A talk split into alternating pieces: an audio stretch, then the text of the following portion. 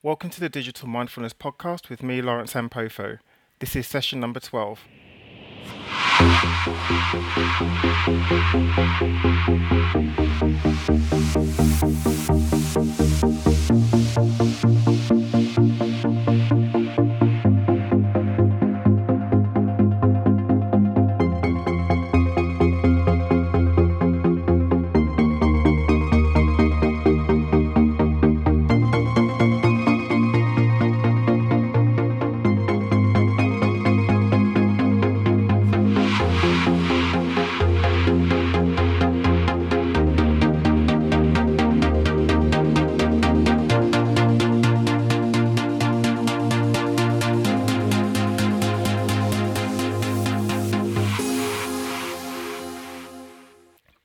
Welcome to the Digital Mindfulness Podcast, where we get insights from experts around the world on ways that you can create life enhancing digital experiences. My guest today is Linda Stone. Linda has worked in the technology industry from 1986, first at Apple, then at Microsoft, and now independently. Prior to this, Linda worked as a lecturer at the University of Washington Seattle University, and Seattle Pacific University. At Apple, she did pioneering work in multimedia and publishing between 86 and 1993, and also worked for CEO John Sculley on a number of strategic initiatives.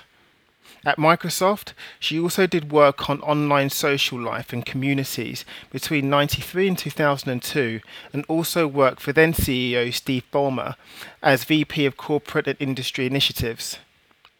Linda was also a lecturer at the New York University Interactive Telecommunications graduate program and created a number of phrases that we'll be going into in much more detail on the show, including continuous partial attention, email apnea, screen apnea, conscious computing, and the essential self.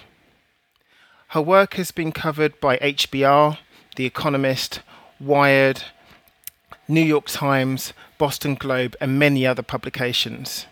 This is a show that you do not want to miss, so I hope you enjoy this one with Linda Stone.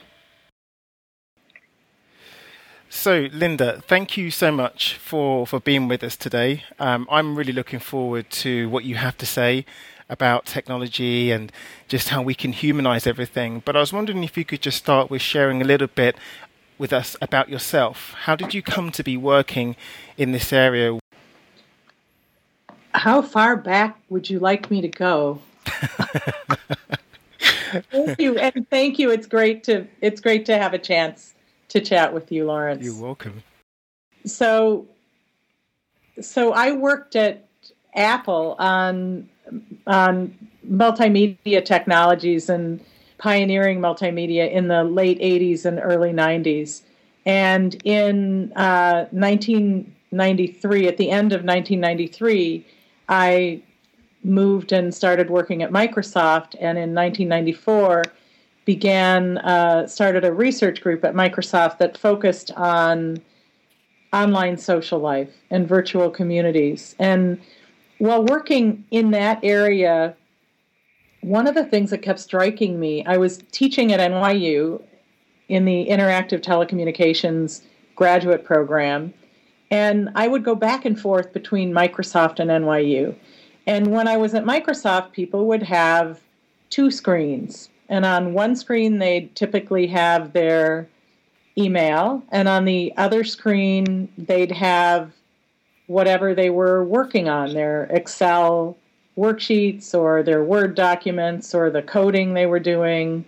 And they would shift from one screen to the other and give their full attention to whatever was on the screen they were looking at. And when I would go to NYU, and this was in 1994, 95, 96, 97, to teach an independent study, when I would go to NYU, I would notice that my graduate students who were typically in their 20s or early 30s would have a very tiled screen. They'd have five or six or seven windows open, and then they'd have multiple devices. They'd have a pager, they'd have a cell phone, they'd have all kinds of other devices that they were tuning into.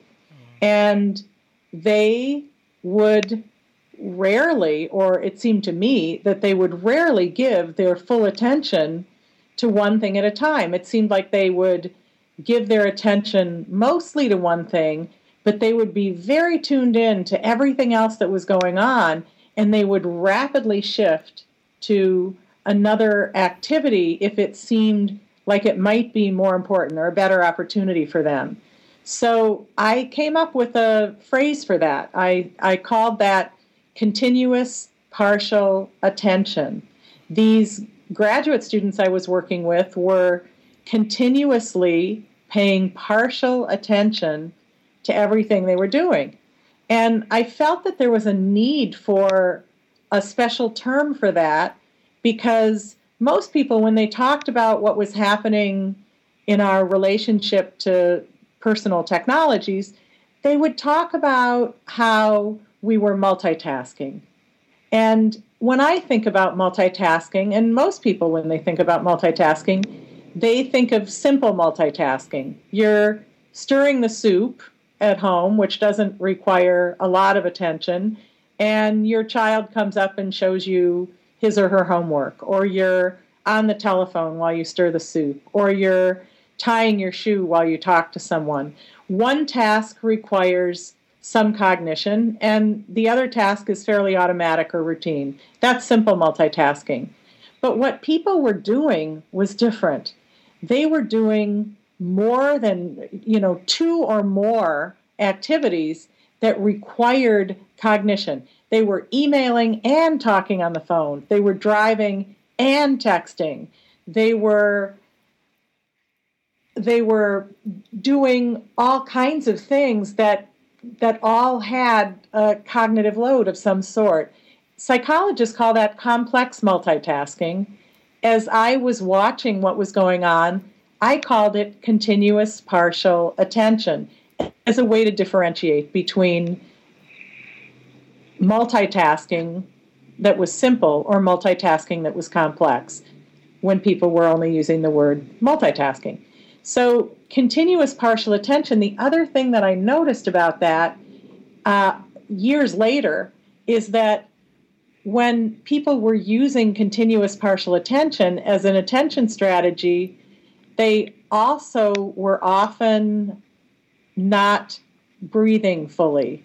That it, that continuous partial attention seemed to contribute to a stress response in the body. So simple multitasking doesn't really seem to contribute to a stress response. But continuous partial attention, and especially continuous, continuous partial attention, paying attention to the phone, the email, the person standing in the door at your office, the other phone, the other email, that uh, that when we do that endlessly, it contributes to this stress response and it contributes to a higher level of anxiety and a and a physical stress response. So so I began to talk about attention. This was you know 1997 and people would ask how do we get our attention back? And they wanted typically they wanted a checklist. And as i would consider how can you know what are the different ways people can get their attention back i thought wait a minute this isn't another to-do list. Getting your attention back is physiological. There's there's a lot of physiology to attention there's breathing that's involved. So I began to talk to people about breathing as one of the ways to get attention back. And ultimately, in uh, 2007, I, I noticed when I was doing my work at the computer that I was breath holding or shallow breathing much of the time that I was in front of a screen. And I spent close to seven months and talked to many researchers and read a lot of the research on breath holding and cumulative breath holding that was related to diving or sleep apnea or other fields where people were looking at the impact of breath holding, uh, either shallow breathing or breath holding. And as I looked at that research and then also did a lot of observing and testing that was very informal of people working in front of screens, I discovered that about 80% of the people that I was observing were shallow breathing or had periods of breath holding while they were working at a screen. And I combined that with the information that I was learning about what happens to the body on breathing, you know, when you're breathing and it's and it's compromised in some way. And I gave that a name in early 2008. I called that email apnea or screen apnea, which is shallow breathing or or temporary breath holding while working in front of a screen. And so all the work on attention and breathing started to come together. And I came up with the phrase conscious computing as a way of suggesting awareness. Be conscious of your habits when you're in front of screens so that ultimately you can be unconscious. But when you're conscious and aware, you can bring yourself back into your body. And when you're in your body, you tend to do your best most creative thinking. You tend to be more able to go into flow states. When your energy is all in your head and you're in the midst of a stress response, you tend to be more anxious and you tend to be uh, filled with stressful thoughts. I have too much to do. I'll never get it done. I can't believe I forgot to do that. Those are the thoughts that start to come into your head when you're in the midst of a stress response. And when you're really in your body, you can move into uh, what are described as these more flow like states where your mind and body aren't separate. They're not fighting each other uh, for resources because you're resourcing them with breath and energy. I mean, this this goes on to the second question I was going to ask you, but all of these phrases, email apnea, conscious computing, and continuous partial attention, these are absolutely fascinating concepts that I'm sure lots of people um, have either suffered with or are aware of. But why do you think, Linda, our attention is so badly affected by the way that we currently use technology? Like, why does email apnea um, emerge and continuous partial attention? So, one of the things that happens to us when we're in front of a screen, and as I describe this, I want you to picture yourself holding your smartphone. So picture yourself holding your smartphone. As you hold your smartphone near you, how far is it away from your eyes? Is it the same distance that a book is? Probably not. Is it a little bit closer? Probably.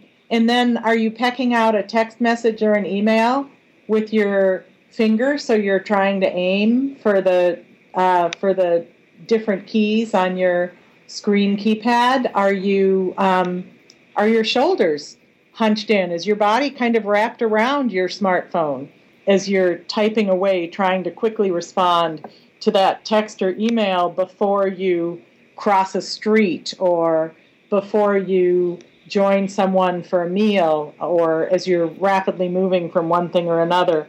So, one of the things that I'm suggesting here is that when we are in front of a screen, a smartphone, or even a laptop, one of the things that happens is you're, you know, after a while, your your arms are forward, your shoulders go forward, and you sort of lean into your laptop.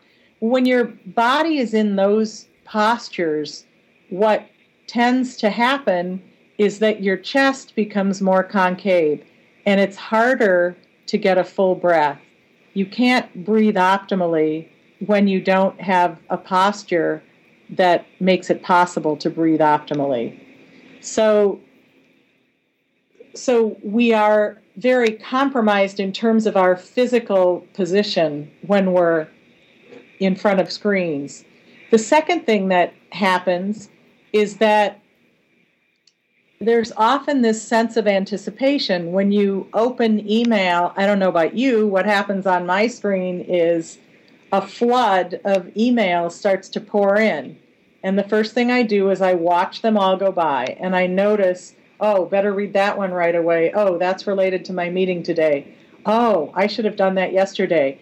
So you have this sense of anticipation and planning that starts as you start to see the emails fill your screen, fill your inbox. And with a sense of anticipation comes an inhale. And the exhale doesn't happen until you relax from that sense of anticipation. But for a lot of us, we have that sense of anticipation and we inhale and then we never fully exhale because our posture by then isn't really allowing it and we're still anticipating the next response to the next email. So there are a number of things that physically happen in front of screens that contribute to this. Now, one of the things that I've noticed is that when people are using iPads, they tend to have a different physical relationship with the iPad. So, quite often they're watching something on the iPad, and the relationship to the iPad is more one of uh, similar to the kind of relationship you'd have with a book, where you still are breathing and you are often still more relaxed. And again, that changes if you're doing something like email or if you're interacting with a keyboard with an iPad. Then it can change and you can develop uh, email apnea or screen apnea when you're in that position. So, from just from what you just said, Linda, this really sounds like you're talking about a form of whole body computing, where whereby the whole person, the entire body, is really involved in the computing experience. Well, the word embodiment, if you look it up in the dictionary, it's typically used in the context of how one might embody an emotion, to embody joy or to embody grief. And I take some license with that word and I use it as um, I use the word embodiment as if it means to contain in your body or use your body as a container for mind, body, and spirit to be fully present in your whole body. And you you see that athletes who are really great are very embodied. You can see energy in every part of their body. You see how performance artists and dancers and musicians are fully embodied. In fact, if you're watching a musician on the stage, you might see that a less experienced musician, you might only see energy waist up or even just energy more in their arms and hardly anything in the lower part of their body. I sometimes notice this when I'm watching someone uh, play guitar, for example. But when a musician is fully embodied, that is, they're really fully breathing, and their body is a container for the essence of who they are, for all that they can be. You see that there's energy in every part of their body. And I've also noticed that with people who are really great speakers there's energy in their whole body when they're on the stage and speaking. It's, uh, you know, you don't sense that the mind is separate from the body, is separate from emotionally who they are.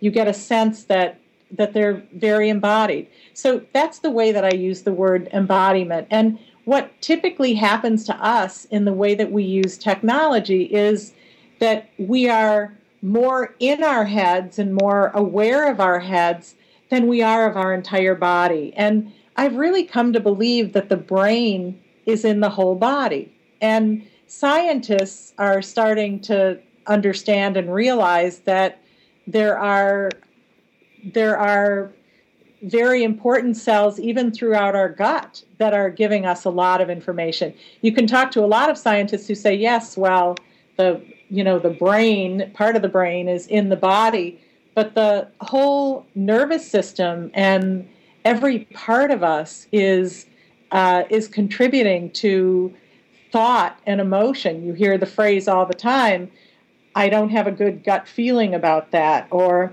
mm. i have a great gut feeling about that we often get cues from our bodies when we're embodied that help guide and direct us and when we're totally in our heads, we often tend to spin around. Well, I don't know if I should do this or if I should do that. Let me think about it. Let me make a list of pros and cons. And what we really need to be doing around all these things is not just thinking through our choices, but feeling our choices. And you probably know people who who you get a sense uh, when you're around them, you get a sense that they're very emotionally contained and that they're really in the moment and that their decisions come not just from a sense of logic from their mind, but from a sense of trusting their feelings. It's a combination of all of it. Does that make sense to you? It does, yeah. So I think then kind of going on from this, you've spoken at length about this about this new concept that you come up with, which is um, the essential self, which leads very on, which, which leads very nicely on from um, embodied computing. Could you just share a little bit about that? So, essential self, I actually don't use the phrase embodied computing. I think somebody else uses it in a different way. So, so I haven't used that phrase, but I think if you look it up, you might find that it's used in a different way by other researchers. Essential self, I do talk about the essential self. Essential self, to my way of thinking, is the essential self is being tapped into the essence of who we are at our best. And the essence of who we are at our best is about autonomic resilience. It means that our nervous system, our autonomic nervous system that that we think of as the nervous system that that goes either into fight or flight, that stress response, or goes into that rest and digest state, that more relaxed state that allows us to digest food and rest and play, that uh, autonomic nervous system response in a lot of us can end up getting stuck in a fight or flight position, especially if we're spending a lot of time in front of screens. We can end up being quite often in a state of chronic stress response, whether it's high level stress response or low level stress response, where our body is dumping out stress hormones, we're not breathing well, we feel somewhat agitated, we feel anxious. That's what happens to a lot of us when we're constantly on our cell phones or in front of our computers.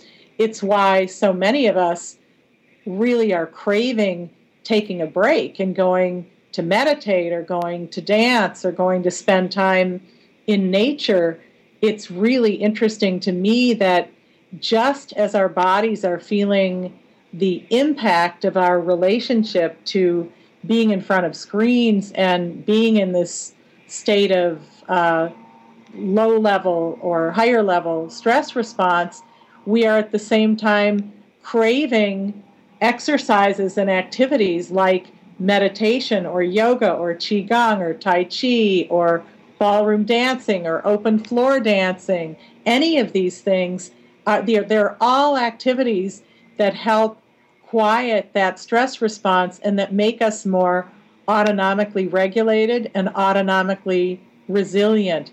They help bring our nervous systems back to a place of better balance so essential self computing or essential self technologies are technologies that support us to to be um, to be the best of who we are, to be the essence of of who we are. So I really want to kind of go along on on this, um, talking about the essential self, because it sounds like even though there are technologies that can support us in in becoming this opti- most optimized version of ourselves or the best version of ourselves, that there's a lot that actually we can do um, as people using these these technologies. You were talking about um, yoga and breathing. Um, do you think it's a two way thing? Linda, do you think there's actually that we actually have work to do ourselves in addition to using the right technologies?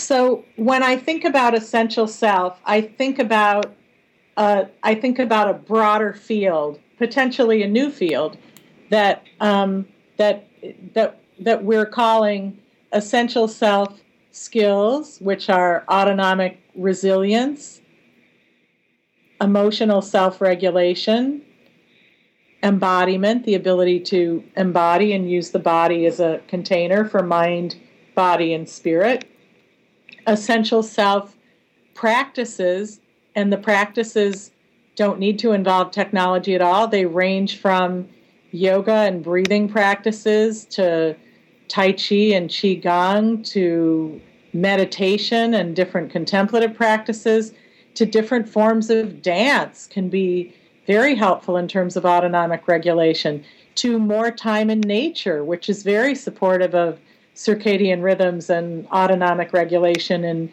in many instances to structured processes for questioning stressful beliefs. That can help with autonomic regulation.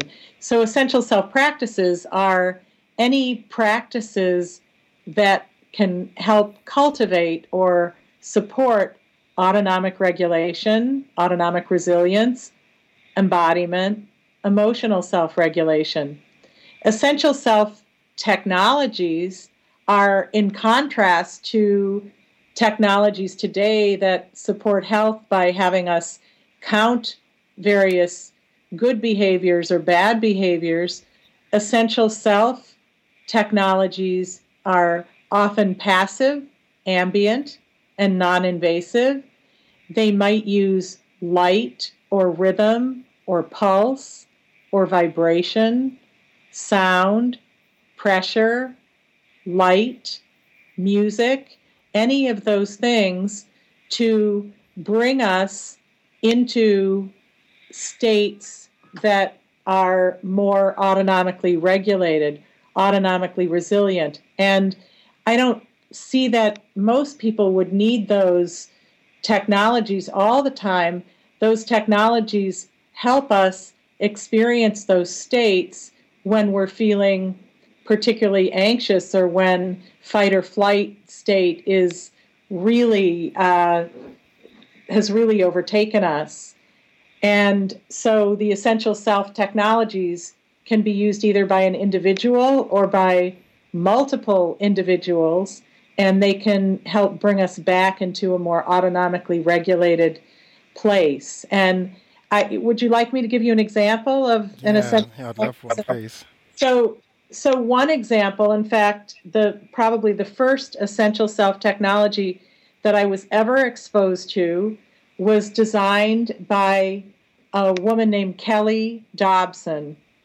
She did her doctoral work at the Media Lab and then taught at RISD and is a is an artist, a researcher, a hardware and software developer, very very brilliant woman so this particular device that she designed, she named Omo, O M O.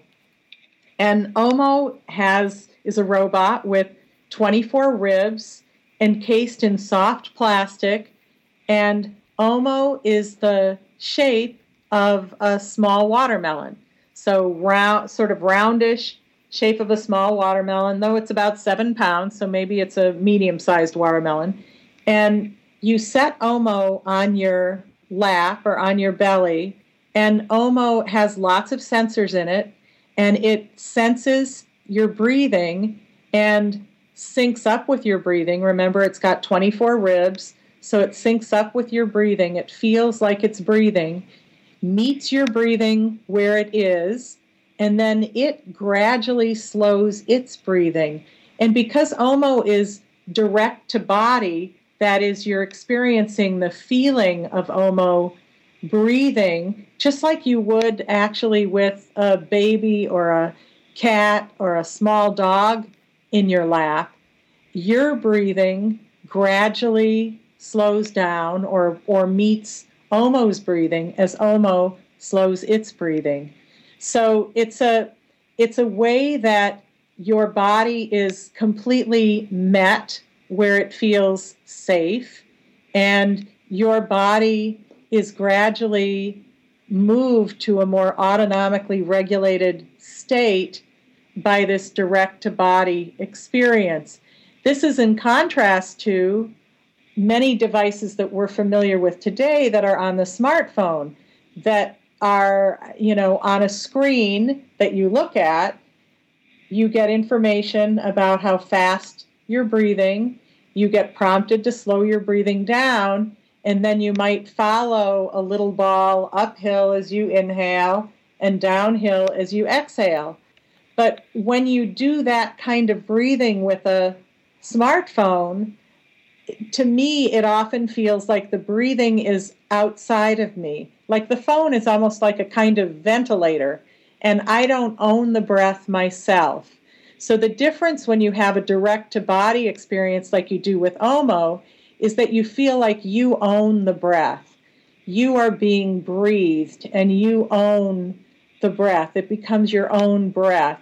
Whereas with the phone, it's uh, prompting you, it's more the phone in your head that are negotiating a breath and attempting to teach the body that breath. Does that make sense? Yeah, yeah, it's absolutely fascinating. And so this, so this Omo robot, um, I don't suppose it's available to purchase, is it? I wish it were. It's in a prototype now, and it's something that you know I wish some investor or even a toy manufacturer would get interested in and manufacture. I'm sure that Dr. Dobson would be very open to working with someone on that. She designed she designed another technology that is also so interesting. I'd love to tell you about it. Do you have a minute yeah, for me to please, tell you? Yeah. So this other technology um, she calls the outer womb, and this technology solves something different. When when preterm babies are are born, in order for them to to be safe, they need to be monitored, and they often need to be in incubators. And when they're in incubators, they're separated from their moms. And so what what Kelly Dobson did when she looked at this problem was she designed a very comfortable mattress that cups and holds the baby a little bit differently than regular mattress might but the mattress also has sensors, and the mattress is connected to the mother. The mattress is connected to the mother's body temperature, pulse, and respiration. So the baby is getting all this input directly from the mother through the mattress in the incubator. How beautiful is that? That is fantastic. Absolutely fantastic. And I imagine that with that would help stressed mothers. and of course, and it's just going back to is, is this whole idea of sensors or sensing, you know, the the um, optimal state of, of of the human being. So so technologies like that would promote um, autonomic resilience. Yes, and with the mattress, I was describing this to a friend of mine that I was visiting uh, right before giving a talk recently she was asking me about essential self technologies. And when I told her about the outer womb, she said, Oh my gosh, Linda, I, you know, every single mother of a toddler yeah. wants that for putting their baby to bed. Yeah. They want that for putting their children to bed so that their children can feel comforted and connected when they go to bed.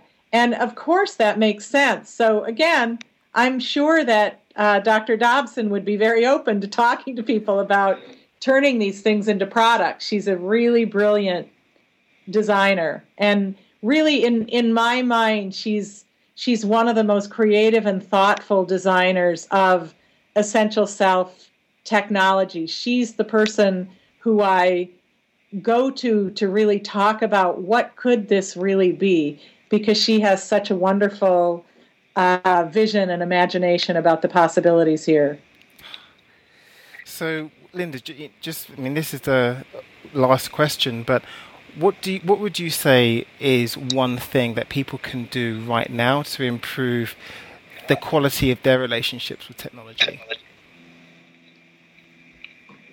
I would say set boundaries. I mean, the think about think about what improves the quality of any relationship in your life, any relationship in your life, whether it's with a human being or with technology of some sort, does much better when you are when you have a bounded relationship with it when you know where you begin and end and where that other person or technology begins or ends. If we had the kind of relationships with our husbands and lovers and friends that we have with our smartphones it would be a disaster wouldn't it?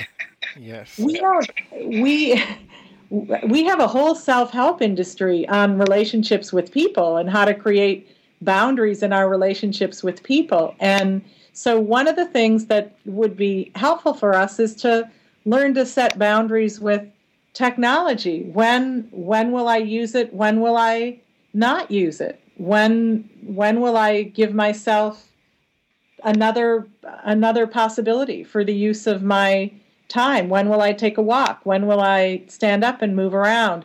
One of the things that I didn't mention in our relationship to technology is that because we're often sitting a lot, unless a person uses a standing desk, because we're often sitting a lot, our body's ability to detoxify is compromised because while our while our circulatory system has a pump and that pump is the heart our lymphatic system uses the contraction of our calf muscles to pump lymph through the body.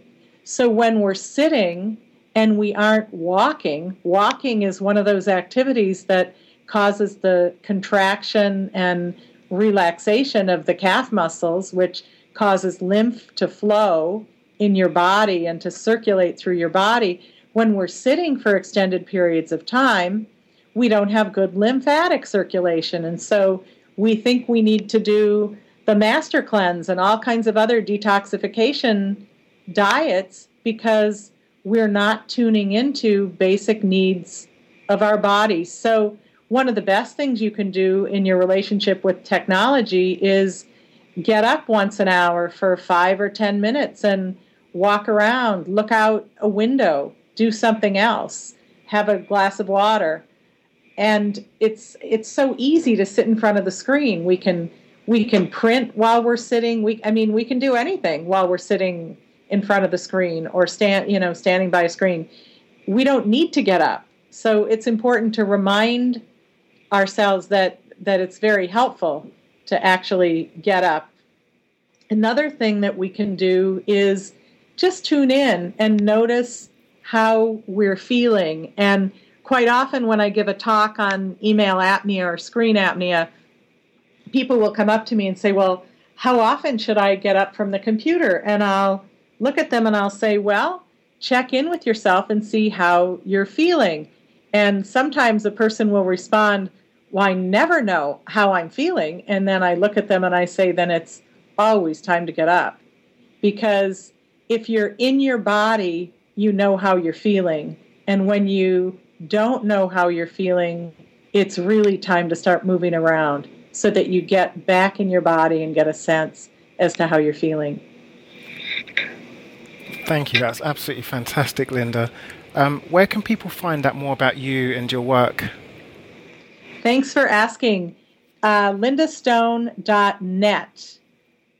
So that's lindastone.net. And my writing is posted there every now and then I'll post on the Huffington Post or on O'Reilly Radar on that blog.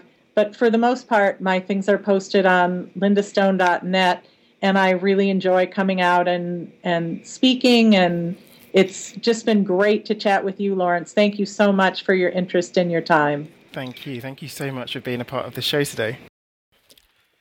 So I hope you enjoyed that episode with Linda Stone talking about some of the things that I know that I myself go through, such as email apnea and continuous partial attention, as well as the amazing essential self technologies.